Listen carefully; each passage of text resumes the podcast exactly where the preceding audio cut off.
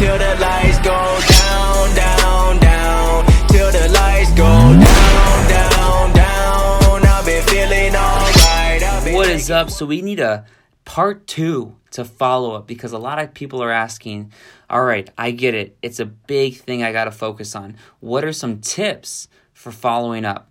And here's what I would say every new lead you get a day, you at least contact them same day. We always say same day is the way to be, right? You always want to be same day, same day, same day on, on everything, right? So no matter what, every lead you have, right? Every lead you collect in the day, they get a call from you. If they don't answer, that's okay. But everyone gets a call. Everybody gets a text, right?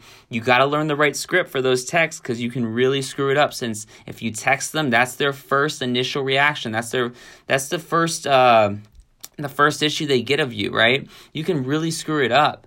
So the first impression is so important. So if your text is is wrong or it just doesn't sound good or you're not dropping the right name in the right way, you know, it, it could be judge it, it could be, you know, it could ruin the entire lead. So be very careful if you're going to text. If you do if you are going to text people, I would recommend get with your manager to make sure you learn how to do it.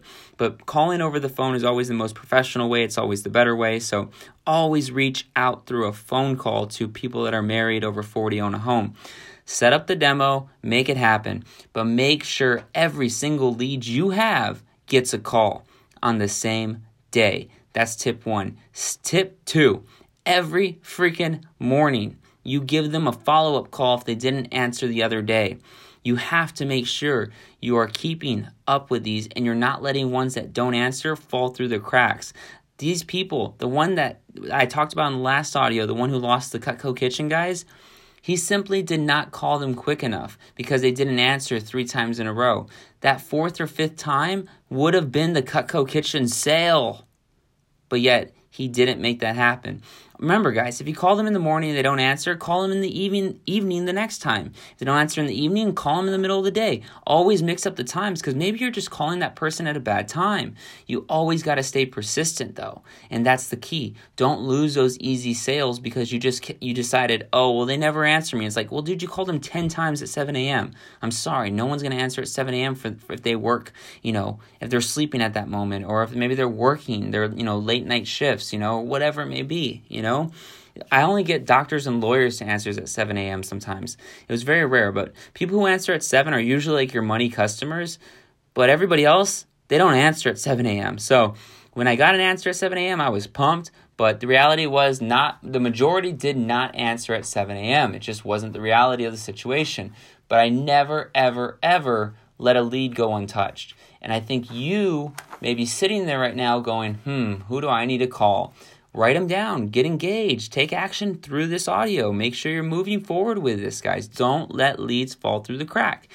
And then the third thing I would say is never get emotional. Sometimes these people will give us the runaround. Hey, call me next week. Okay, call them next week. All right, you know what? Call me next week again. Oh man, call me next week. Again. You know what? Hey, call me next month. Oh, I'll call you next month. Are you kidding me, bro? Like, and they will give you the runaround. Well, I'm telling you guys, the people that lose those massive orders, they're the ones who get too emotional and say, I called that person three times and they always tell me to call them back. I'm done with that person. All right, well, you just lost a $10,000 order, my friend. Are you okay losing $5,000? Like, is that what you want to lose? Right?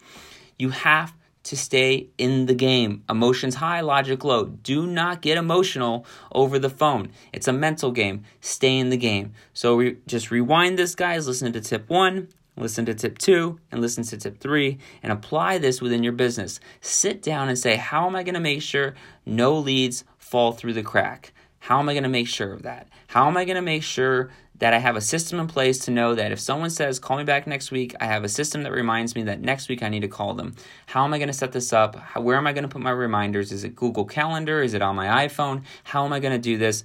But you need to figure that out, get it in place, and do not just say, oh, it's a great idea, and then never apply it. You're that loser that keeps listening to these audios and still poor, right? And if you're sitting there saying, oh man, I am then take freaking action. Use what I said in this audio, put it into play, and let's see where you're at three months from now. I guarantee it's going to be in a better spot than you currently are at.